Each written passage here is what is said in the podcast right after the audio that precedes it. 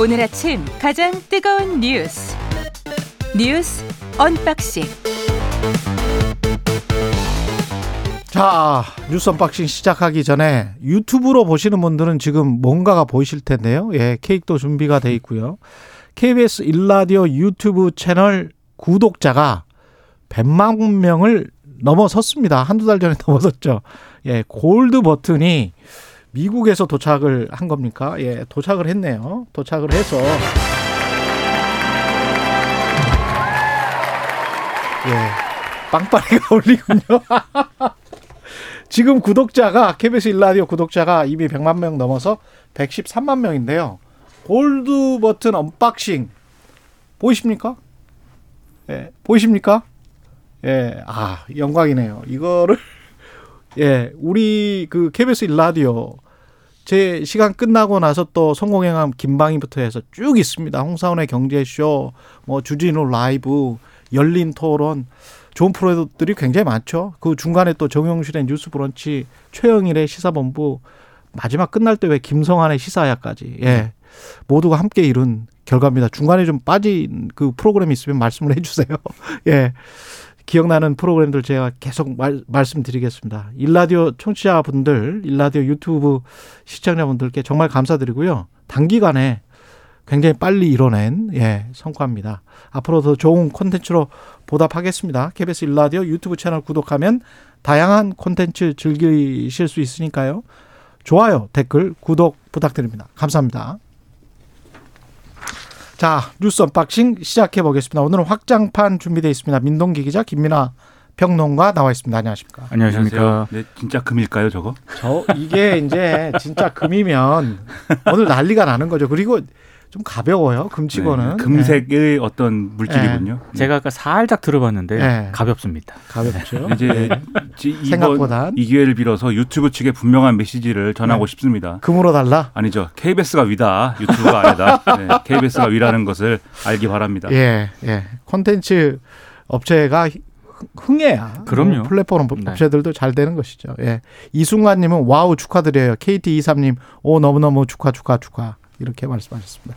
대통령실이 윤석열 대통령 삼일절 기념사 논란과 관련해 어떤 설명, 해명 이런 거를 했네요. 어제 대통령실에서 기자들과 이제 브리핑을 가졌는데요.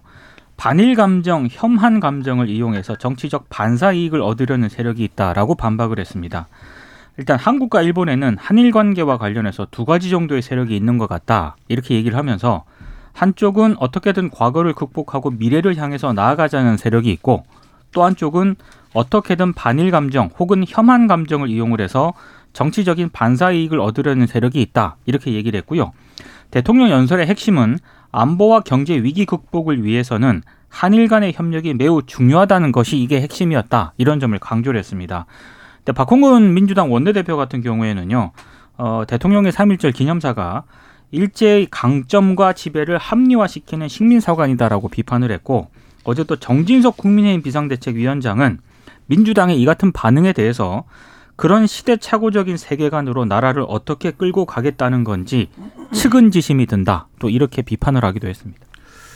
참 뭐라고 해야 될지 모르겠습니다. 이게 기량이라고 하죠. 네. 전혀 만나는 지점이 맞습니다. 없습니다. 네. 네. 그렇습니다. 그리고 이제 이 삼일절 기념사에 대한 비판을 이제 뭐 언론이나 시민들이 이렇게 했을 때는 그게 뭐 반일 감정을 이제 뭐 활용해가지고 어떤 반사익을 얻으려는 세력에 편승한 게 아니고 이러한 기념사를 보면서 자연스럽게 드는 의문이라는 게 있고 그 의문에 대한 얘기를 하는 거거든요. 그리고 우선적으로 거기에 대해서 이제 설명을 하고 그런 것이 중요한 것이지 갑자기 반사익 얘기를 왜 하는지 의문입니다. 이런 이제 얘기를 예를 들면 지지자들이나 또 인터넷에 있는 어떤 뭐 극단적인 어떤 정치관을 가진 분들이 뭐 할 수는 있겠지만 대통령실이 이렇게 얘기하는 거는 그렇게 이제 전 정권에 대해서 비판을 많이 했던 일종의 편가르기식 이 개념인 것이고 그런 정치 효과를 노리는 거거든요.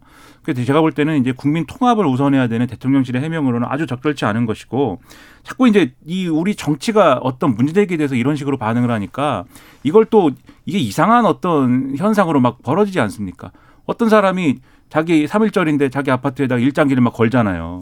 그리고서는 세종시에서? 막 네. 네. 그래서 저는 뭐 일장기 걸은 것도 이상한 일이지만 그분이 이제 그 주민들이 주민들의 반발에 대해서 했다는 말도 이제 웃긴데 쉽게 말하면은 당신들은 뭐 민주당 지지자냐라는 식의 얘기를 했다는 거예요. 무슨 상관입니까? 아무 상관이 없지 않습니까? 그래서 이런 거를 오히려 이런 일을 없도록 만들고 국민을 통합하려는 노력을 해야 되는데 이게 편가르기다. 이게 뭐 여러모로 이해가 안 되는 해명을 또 한 겁니다. 지난번에 제가 삼일절의 오프닝에서도 말씀드렸습니다만 삼일절 그 선언문을 좀 같이 읽어봤었잖아요. 네. 근데 그때 비폭력 무저항 그 어떤 그 시대에 맞춘 그리고 정말 어떤 어떤 저항도 없이 그냥 만세만 부른 거예요. 그렇죠. 그렇죠. 그리고 비폭력적이었고, 근데 일제가 당시에 우리 선조들을 죽인 죽인 사람들만 칠천 명이 넘습니다. 음. 칠천 명이 넘어요. 학살 아닙니까?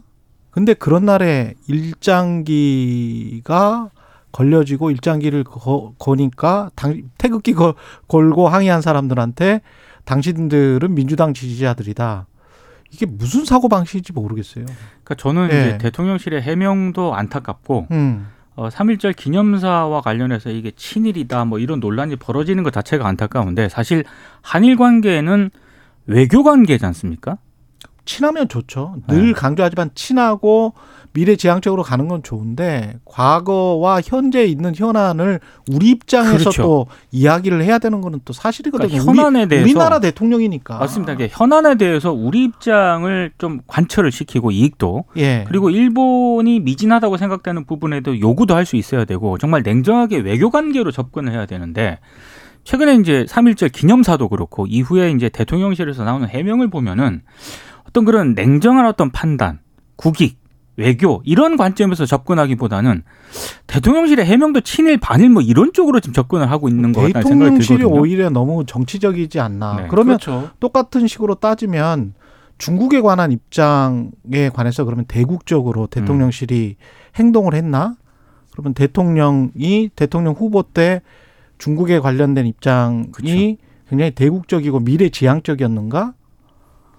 당장 최상목 경제수석 같은 경우는 중국이 이제 이미 꺾였다. 그런 식으로 말해서 괜히 중국, 중국과의 그렇죠. 예, 어떤 그 관계나 망칠 수 있는 그런 발언들을 했지 않습니까? 그럴 필요가 뭐가 있어요? 다 친하게 지내면 되는 거지.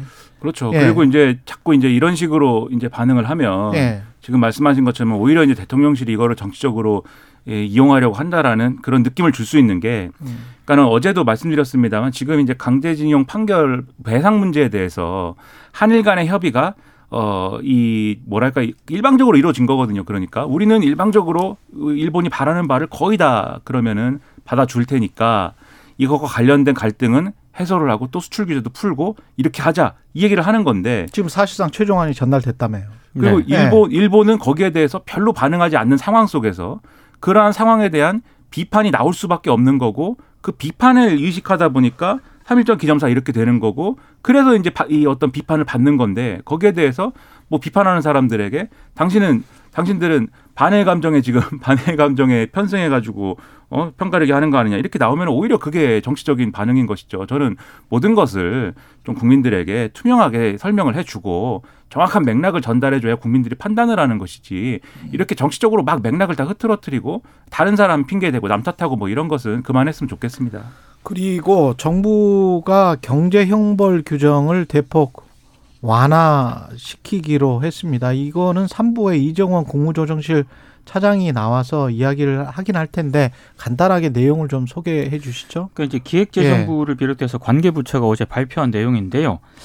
지금은 정부가 그 시장 지배적 지위의 남용 행위에 대해서 어, 형벌을 부과하도록 되어 있거든요. 그런데 예. 이제 앞으로는 형벌 부과에 앞서서 시정명령과 같은 행정제재를 먼저 내리도록 하겠다는 거고요. 예. 그리고 이걸 이행을 하면 형벌을 부과하지 않겠다. 이런 쪽으로 이제 바꾸겠다는 겁니다. 그리고 이제 주식 처분 명령 같은 경우에도 이 주식 처분 명령을 받고도 의결권을 행사한 경우에는 형벌을 부과를 하되 기존에는 삼 년 이하 징역, 이억 이하 벌금이었는데 이거를 이억 이하 징역, 일억 오천만 원 이하 벌금으로 낮추겠다라는 겁니다.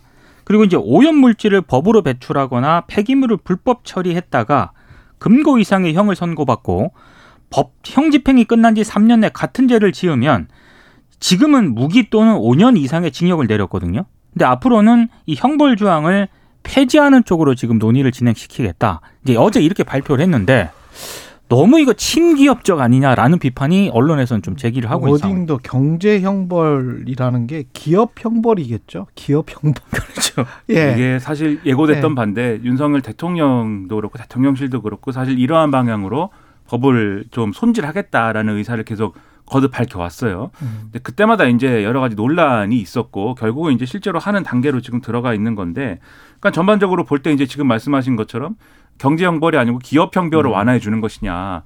이게 그러면 그 배경 아니 그게 워딩 자체가 지금 잘못된 거예요. 그렇죠. 경제 형벌이라는 게 어디 있어요? 경제가 주체가 없는데. 그렇죠. 그렇죠. 경제는 우리가 다 알고 있잖아요. 경제 삼 주체 정부, 기업, 민간 소비자, 네. 그렇죠. 예, 가게. 노동자, 가게 뭐 이렇게 돼 있잖아요. 그러면은 여기 기업과 관련된 거니까 기업 형벌 규정 대폭 완화 이렇게 나가는 거죠. 정부가 음. 이거는 레토릭으로 말의 단어를 바꿔가지고 국민들을 잠깐 이렇게 헛갈리게 하는 건데 이거는 이렇게 쓰면 안 됩니다. 그러니까 이 배경에 예. 있는 세계관이라는 건 뭐냐면 지금 말씀하신 것의 의미가 예. 이런 거죠. 기업을 하다 보면 뭐 법을 어길 수도 있다. 음. 법을 어기게 될 수도 있는데 뭐 그런 걸 다 처벌하는 것은 너무 과한 거 아니냐. 기업이 경제활동해야 되는데 뭐 이런 세계관에서 나온 이런 대책이기 때문에 이름이 경제 형벌인 것이겠죠. 근데 음. 그 저변에는요. 이렇게 이제 기업 형벌에 대한 부담을 줄이게 되면 예. 아무래도 기업이 더 투자를 하게 되고 이렇게 되면 일자리가 늘어나지 않겠느냐. 아마 예. 이 판단도 있는 것 같은데 근데 과연 그럴까라는 생각이 좀 듭니다.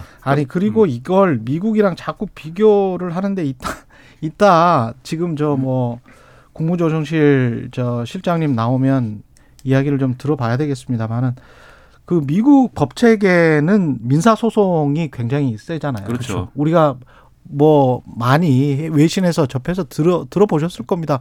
뭐 하나만 뭐 고용만 뭐 흑인 차별한다든지 네. 뭐 이러면 난리가 나요. 보통 뭐 일억 달러 뭐 이렇게 소송 들어가고 지난번에 민주당이 이야기했던 무슨 언론 손배소 다 그런 것들이 그냥 미국에서 징벌적 손배소 다 아, 흉내 내가지고 지금 네. 하자는 건데 우리는 민사소송이 굉장히 약해요.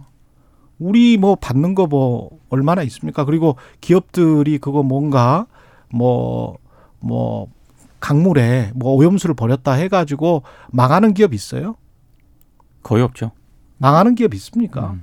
뭐 있을 수도 있겠지만 예. 최근에는 못 본 것 같습니다. 그러니까 민사 소송으로 망하게까지 가게 만드는 게 미국의 법제도고 그래서 형사적인 법적 처벌이 약한 겁니다. 근데 우리는 민사적인 것도 지금 이미 약하고, 예? 그리고 형사적인 것도 앞으로 약하게 해주겠다. 그거죠. 이런 거잖아요. 네. 그렇죠.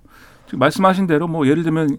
이 기업들이 이런 어떤 기준을 지키지 않아가지고 벌어진 광범위한 피해라든가 이런 것들에 대해서 예를 들면 가습기살균제 피해라든가 이런 것들이 제대로 구제됐느냐 이제 그렇게 되지 않았기 때문에 그 과정이 굉장히 지난했던 것이고 그 외에 논란이 컸던 거잖아요.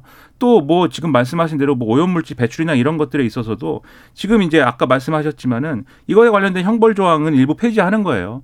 그러니까는 이 기업의 어떤 경제 활동을 통한 이윤 추구만 오직 이제 최상의 가치인 것이고 음. 나머지는 이제 그와는 이제 배치되는 다른 가치인 것 마냥 하는 시각이 들어가 있는 듯한데 그러면 오히려 안 되고 전반적으로 지금 이 어떤 인식에 의해서 이러한 이제 어, 이 정책을 추진하는 건지에 대해서 다시 되돌아보고 점검하지 않으면 이거는 제가 볼 때는 큰 어떤 비판을 초래할 수 있다는 겁니다. 반대로 노조 회계의 투명성을 강화하기 위해서는 법령을 개정 추진해서 노조 쪽은 처벌을 강화하겠다. 그러니까 노조 회계 투명성 강화를 위해서 제도 개선안을 이제 제시를 했는데요. 예. 어제 이제 이정식 노동부 장관이 밝힌 내용을 보면은 잠재적 조합원인 미가입 노동자 있지 않습니까? 이 미가입 노동자의 노조 선택권 보장을 위해서 회계 공시 활성화 추진을 제안을 했습니다. 그러니까 조합원뿐만 아니라 비조합원도 회계 정보에 접근하도록 하자는 그런 차원인 것 같고요. 음. 그리고 회계감사원 자격 선출 방법에 대한 제안도 어제 밝혔는데 이 자격을 회계 전문성 있는 사람으로 제안을 했습니다. 그래서 일정 규모 이상 노조의 회계감사원은 공인회계사 등 자격을 갖추도록 하는 내용을 이제 추진을 하겠다라는 거고요. 그리고 좀 제가 봤을 때 좀 아 이거 좀 특징적이다라고 봤던 게 노조의 노동 삼권 침해 행위를 규제해야 한다고 또 제안을 했거든요. 예. 그러니까 지금 산별 노조의 뭐 하부 조직 탈퇴 방해라든가 폭행 협박 등으로 다른 노조나 노조의 조합 활동을 방해하는 이런 것들을 규제를 해야 된다라고 제안을 했는데 당연히 노동계는 반발을 하고 있습니다. 일단 노조가 노조법에 따라 이미 조합원들에게 회계장부 공개하고 있다. 마치 노조 회계가 불투명한 것처럼 호도하려고 정부가 무리수를 둔다라고 비판을 하고 있고요. 또 하나는 노동부가 노조의 일부 불법 부조리만 부각을 시킨다라고 또 비판을 하고 있습니다. 노조의 불법 부조리보다 최소 다섯 배 넘게 접수가 된 사용자의 불법 부조리 신고에는 눈을 감고 있다. 이렇게 비판을 하고 있습니다. 그러니까 이제 그 윤석열 대통령이 이제 어떤 가지고 있는 경제관이나 이런 것들에 대한 우려가 대선 기간에 제기가 됐을 때 대통령이 후보 시절에 이제 그렇게 얘기를 했습니다. 그리고 이제 대통령 되고 나서도 마찬가지고 그렇죠. 사측이나 노측이나 법을 어긴 거에 대해서는 음. 엄정하게 처리하는 것이 그것이 법치주의다라는 얘기를 많이 했고 특히 이제 노조가 법을 어기고 이제 어떤 뭐 쟁의 행위 과정에서 뭐 이렇게 무리한 어떤 것들을 하고 이런 것에 대해서 그런 얘기를 많이 했거든요. 그런데 네. 오늘 말씀해 주신 이 두 개의 뉴스를 보면은 사측은 이제 법을 어긴 어겼다라고 얘기할 수 있는 기준을 지금 완화하는 거죠. 네, 완화해 준 거고 음. 노조는 법을 어기게 되는 일들을 더 많이 이제 만드는 거예요. 그러면은 이게 어, 둘 다 법적 책임을 어미 묻겠다라는 기준에 대한 의문이 제기될 수밖에 없는데 저는 이제 그런 면에서 형평성에 대한 우려가 제기될 수 있다고 보고요. 첫째 그리고 둘째로. 지금 이제 여러 가지로 약간 뭐랄까요 그 법 전문가들의 어떤 냄새가 상당히 난다라는 느낌이 드는 게 노조의 노동 삼권 침해라고 얘기를 하는 게 아, 상당히 특이합니다. 네, 이게 이제 어떤 현장의 경우에는 뭐 그런 일이 있을 수도 있겠죠. 노조들끼리 막 서로 경쟁하고 있고 뭐 이런 복수 노조가 있어가지고 특히 건설 노조처럼 건설 현장처럼 음. 이게 거의 그 사업장 내에 거의 어떤 노동과 고용의 질서가 막 다 없고 막 무너진 그런 현장들의 경우는 이런 일이 있는데. 대부분의 이제 사업장들 좀 이제 일상적으로 우리가 출퇴근하고 뭐 이렇게 장기적으로 고용이 유지되는 그런 사업장들의 경우에는 그 내부에 이제 복수노조가 존재하더라도 서로 뭐 고용, 노동 삼권을 침해하고 뭐 이런 음. 구조는 아니지 않습니까? 그러니까는 이런 이제 용어를 택해가지고 이렇게 쓰고 있는 게 저는 상당히 의문이라는 점이 들고 그 다음에 이제 노조마다 또 체계가 있는 건데 예를 들면 산별노조 체계가 주가되는 국가나 뭐 그런 이제 현장이 있는 것이고 그게 아닌 기업별 노조가 주가되는 현장이 있는 것이고 이 두 개를 어떻게 보느냐에 따라서 또 뭐가 노동삼권 침해 행위인지가 갈릴 그렇죠. 수가 있어요. 음. 근데 이런 것들을 다 뭉뚱그려서 여기다 다 집어넣는다는 거는 저는 좀 의문이고. 근데 이제 마지막으로 저는 이렇게 여러 가지 대책을 얘기했지만 그래도 좀 어, 이 민주노총이나 한국노총이나 이런 데서 좀 한번 생각해 볼 만한 거는 회계 감사에 대해서 일정 규모 이상이면 예를 들면 전문성 있는 이제 회계 감사를 맡게 된다라는 그런 것들을 고려해 볼 필요는 저는 있다고 생각을 그렇죠? 합니다. 이게 음. 아무래도 회계에 대한 노조 회계에 대한 불안감이 있다면 어, 그렇죠. 좀 전문적인 자격을 갖춘 사람에게 이러한 일을 맡길 수 있도록 하는 거는 또 해법이 될 수 있죠. 그래서 이렇게 음. 좀 말이 안 되는 거는 좀 정리를 좀 하고 말이 되는 거 위주로 좀 이렇게 추진했으면 좋겠는데 뒤섞여 있어가지고 제가 볼 땐 이것도 이 노조 노동계 입장에서도 받아들이기 어렵고 국민들 입장에서도 이 부분은 좀 이상하다 싶은 것들이 있을 거예요. 게다가 좀 체한 것처럼 답답한 건 딱 한 가지는 이게 지금 이 정도의 경제 당국에서 이게 그렇게 중요한 일인가? 네. 거의 매일 뉴스 원탑에 오를 정도의 일인가? 다른 일이 없나 우리 경제에? 그거는 잘 모르겠습니다. 여러분이 판단해 보시기 바라고요. 예, 김민하 평론가 민동기 기자와 함께하고 있습니다. 날씨 교통 정보 듣고 다시 돌아오겠습니다. 날씨 정보입니다. 동쪽으로 이동하는 고기압권 내에서 전국이 맑은 날씨로 출발하고 있고요. 오후부터는 고기압 가장자리에서 구름량이 많겠습니다. 대기가 매우 건조합니다. 서쪽의 건조한 영역이 서풍에 실려오면서 건조도는 더 심해지겠습니다. 대다수 지역에 건조특보 내려져 있습니다. 바람도 강하게 부니까 화재 예방에 신경 쓰셔야겠습니다. 오늘 특히 강원 산지의 바람이 매우 강하게 불겠습니다. 오늘 낮 기온은 서울 십일 도까지 오르겠고 강릉 십칠 도, 대구 십육 도 등 구 도에서 십칠 도 분포를 보여서 온화하겠습니다. 낮부터 남서풍이 불면서 당분간 예년 기온은 웃도겠고요. 일요일에는 서울의 낮 기온이 십오 도까지 올라서 이번 주말 동안 예년 기온을 크게 웃돌면서 완연한 봄 날씨가 예상됩니다. 지금 서울의 기온은 영하 이 점 사 도입니다. 날씨 정보였고요. 다음은 이 시각 교통 상황 알아보겠습니다. 케이비에스 교통정보센터의 이현 씨입니다. 네, 주말을 앞두고 있는 금요일입니다. 출근 정체도 조금은 덜한 편입니다. 경부고속도로 서울 쪽으로 양산 부근에서 정체고요. 북천안 부근에서 막힙니다. 더 가서는 수원 부근에서 속도를 줄이다가 서울 시구간이죠. 달래내에서 반포 쪽으로 속도가 떨어지고 있습니다. 부산 쪽은 한남에서 서초까지 막히는데요. 이후의 소통은 크게 어렵지 않겠습니다. 영동고속도로 강릉 쪽 보고 있습니다. 안산 분기점에서 부곡 쪽으로 길게 밀려가고 있고요. 용인에서 양지 터널 쪽으로 정체입니다. 그리고 서울은 강변북로 구리 쪽인데요. 행주에서 동작대교까지 사십오 분이 조금 넘게 걸리겠습니다. 올림픽대로 행주에서 염창 나들목 쪽으로 막히고 있고요. 여의하류에서 한강대교 쪽으로 정체입니다. 강 서쪽으로 가는 길은 두 길이 모두 대체로 무난하겠습니다. 케이비에스 교통정보센터였습니다. 여러분은 지금 케이비에스 일 라디오 최경영의 최강시사와 함께하고 계십니다. 네, 오오이육 님, 그 골드 버튼에 저도 숟가락 하나 얹은 거 맞죠? 이렇게 말씀하셨네요. 고명숙님은 유튜브 백만 축하드립니다. 케이비에스 일 라디오의 여러 프로그램이 협심하여 이뤄낸 쾌거로군요. 맞습니다. 천진성님, 라디오로 듣다가 유튜브로 바로 들어가 봅니다. 들어와 아직 계시죠? 최지영님, 케이크 안 녹나요? 한 입씩 드세요. 이렇게 말씀하셨습니다. 언박싱 끝나고 케이크랑 이 어, 골드 버튼, 예, 요거는 치우도록 하겠습니다. 케이비에스가 위입니다. 유튜브보다. 네. 예, 코바나 협찬 의혹 관련해서 김건희 여사는 최종 어, 검찰이 무혐의 처분을 내렸고요. 그러니까 이천이십 년 구월 고발장이 접수가 됐는데요. 예. 이 년 오 개월 만에 이제 무혐의 처분을 검찰이 내렸습니다. 일단 이 의혹의 핵심은요. 코바나 컨텐츠가 이천십오 년부터 이천십구 년 사이에 네 개 전시회를 주관을 했는데요. 이 전시회를 주관을 하면서 기업 수십 곳으로부터 협찬을 받았거든요. 그때 이제 당시 검찰 고위 간부였던 윤 대통령의 지위를 보고 이 여러 기업들이 코바나 컨텐츠에 협찬을 했느냐, 이게 의혹의 핵심입니다.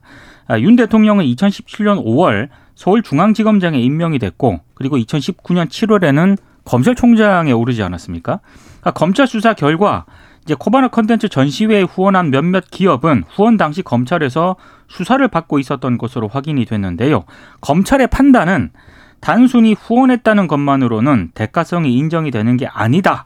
그래서 이제 통상적인 협찬과 동일한 것으로 확인이 됐다는 게 검찰의 판단인데, 이 검찰의 판단과는 별개로 과연 수사를 제대로 했느냐, 이 논란은 계속 제기가 될 것 같습니다. 무혐의 처분이 되, 됐으니까요. 뭐 네. 처분 자체는. 일단 예. 서면 조사만 김건희 여사에 대해서 검찰이 두 차례 음, 진행을 했고. 과정에서. 예. 예. 출석 조사는 한 번도 없었거든요. 그런데 예. 기업 관계자들은 뭐 휴대전화 포렌식과 같은 강제 수사를 받았는데, 이건 또 김건희 여사에게는 실시가 안 됐습니다. 그래서 음. 수사 과정의 정당성 논란은 조금 이어질 것 같습니다. 이게 이제 이런 거죠. 코바나 컨텐츠라는 이제 법인에다가 후원을 한 거에 대해서 이게 죄가 성립하려면은 제삼자 뇌물이 성립을 해야 되는데, 만약에 김건희 여사가 바로 예를 들면 김건희 여사 개인이 뭐 돈을 받았다 이렇게 됐으면은 이게 구체적인 어떤 대가성이 완전히 규명이 안 되더라도 이 수사가 상당히 이 궤도에 올랐을 거예요. 이제 일반적으로 봤을 때는. 근데 그게 아니고 코바나 컨텐츠에 후원한 거에 대해서는 제삼자 뇌물이 성립을 해야 되는데, 그러려면 이제 그 부정한 청탁이 있어야 되는 거거든요. 늘 뭐 제삼자 뇌물에 대해서 말씀드리지만. 근데 검찰 얘기는 그걸 못 찾았다. 부정한 청탁을 못 찾았다라는 거고, 그 부정한 청탁이 예를 들면 기업인들의 뭐 휴대전화나 이런 데서 나왔으면은 또 뭐 열심히 했겠는데, 그러지 않았기 때문에 아, 그걸 못 찾고 김건희 여사도 우리는 뭐 수사를 이 정도 선에서 끝냈다. 이게 이제 무혐의 처분의 어떤 설명입니다. 그렇죠. 네. 그러니까 뭐 이걸 뭐 어느 정도로 볼 거냐는 뭐 청취자 여러분이 이제 판단하셔야 될 것 같고, 뭐 무혐의 처분이 됐다라는 거에 대해서는 뭐 어, 그렇게 된 거니까 이상의 이제 법적인 처분이나 이런 것들이 이어지지 않는다라고 이제 봐야 되겠죠. 뭐 다른 사건들의 형평성 관련해서는 언론들이 좀 보도를 하고 있는 것 같고요. 네. 이 점 하나만 짚고 넘어가야 될 것 같습니다. 우리가 민주주의 사회를 사는데 왜 미국도 어, 검찰, 검사장, 무슨 뭐 재판장 이런 사람들을 어, 뽑을까, 선출을 할까, 음. 그리고 민주적인 통제가 뭘까 이런 생각을 많이 하고요. 프란시스 베이컨 아시죠? 네. 네. 어떤 베이컨입니까 그것은? 날리지 이스 파워라고 지식이 힘이다. 보통 이렇게 네. 이제 네. 번역, 번역이 되잖아요. 네. 근데 사실은 지식은 권력이다라고. 음. 이야기를 한 것이고, 그 권력의 핵심이 현대 지식은 어떤 상황을 규정하는 것, 판단하는 것, 그게 모두 법률 기술자 전문가들에게 맡겨져 있는 거예요. 특히 우리나라는 그런 현상이 굉장히 좀 특이하게도 거대하게 발달한 나라이기 때문에 민주적 견제라는 게 물론 잘못 가면 포퓰리즘으로 갈 수 있습니다만은 이게 다른 나라에 비해서는 많이 미치지 못하고, 검찰이 이렇게 불기소하고 무혐의다 그러면 끝이에요. 아무것도 할 수가 없어요. 그렇죠. 예, 이게 기소 독점주의인데 글쎄요. 잘 판단을 해보시기 바랍니다. 이게 진짜 민주주의를 하고 있는 건지 어, 어떤 판정하고 해석하고 규정하는 모든 힘이 어떤 특정 소수 집단, 선수, 선출되지 않는 권력에게 에, 다 맡겨진 건지, 그 전문가들이 양심껏 지금 하고 있는 것인지, 그거는 국민들이 판단을 해보십시오. 국민의힘 전대 합동연설회가 어, 종료가 됐고요. 사일부터 모바일 투표, 내일부터 시작하는군요. 네, 어제 이제 종료가 됐습니다. 이제 뭐 주장하는 바들은 거의 비슷합니다. 다만 이제 안철수 후보 같은 경우에는 윤 대통령 측근 비판을 또 최근에 제기를 해서 그게 조금 눈길을 끌고 있는데요. 특히 이제 정순신 사태를 거론을 하면서 누가 이런 추천을 해서 대통령께 부담을 드렸는지 책임이 물어야 한다. 그러니까 대통령실에 조금 날을 세우는 게 지금까지와는 다른 어떤 그런 모습이었습니다. 말씀하신 것처럼 이제 선거인단 투표가 내일부터 시작이 되는데요. 일단 마지막 방송 토론이 오늘 예정이 돼 있거든요. 그걸 마친 후에 내일부터 이틀간 모바일 투표로 진행이 되고요. 모바일 투표에 참여하지 않은 책임 당원을 대상으로는 육일부터 또 이틀간 에이아르에스 투표를 실시한 다음에 누적된 투표 결과를 팔일 전당대회에서 발표를 할 예정입니다. 근데 뭐 관건은 결선 투표가 과연 실시가 되느냐. 일단 뭐 김기현 후보 같은 경우에는 압도적인 어떤 그 일 차 투표에서 본인이 과반을 넘어서 이제 결선 투표는 없다, 이렇게 강조를 하고 있고, 천하람 후보 같은 경우에는 뭐 본인과 김기현 후보가 결선 투표 간다, 이렇게 얘기를 하고 있는데, 뭐 어느 후보의 말이 맞을지는 조만간 결판이 날 것 같습니다. 이게 이제 지금 이제 분위기를 보면은 어쨌든 김기현 후보가 사실 상당한 차이로 일 위 후보가 돼 있는 거는 맞는 것 같아요. 여러 여론조사나 이런 것들을 종합을 그렇죠. 할 때는 그건 이제 맞는 것인데, 그러나 김기현 후보가 자력으로 이제 오십 퍼센트를 넘기지 않으면 어쨌든 이 위 후보하고 결선 투표는 해야 되는 거거든요. 그렇죠. 그래서 김기현 후보가 오십 퍼센트를 넘는 거냐에 이 여기에 있는 것인데, 지금 뭐 이 경쟁 후보들 입장에서 보면은 아직까지는 뭐랄까요, 뭘 대도 사실 김기현 후보가 무너지거나 그런 국면은 아니고, 땅 얘기를 해도 그렇고 뭐 공천 얘기를 해도 그렇고 잘 안 무너지고, 오히려 이제 안철수 후보가 어 예를 들면 이 위 후보가 그래서 안철수 예를 들면 안철수 후보가 자력으로 쭉 올라가는 기류가 있어야지 사실 이게 어 맞상대가 되는 거거든요. 근데 지금까지 안철수 후보가 제대로 그걸 못한 거예요, 사실. 그러다 보니까 지금 마지막 이 수도권 이 이 저 토론 앞두고 다시 이제 그동안은 자제해왔던 뭐 공천 얘기, 그다음에 유난연대 얘기, 그다음에 지금 정순신 변호사 얘기, 이렇게 쭉 꺼낸 건데, 근데 대통령실이 그러지 않았습니까? 아무 말도 안 하면 아무 일도 없을 것이다.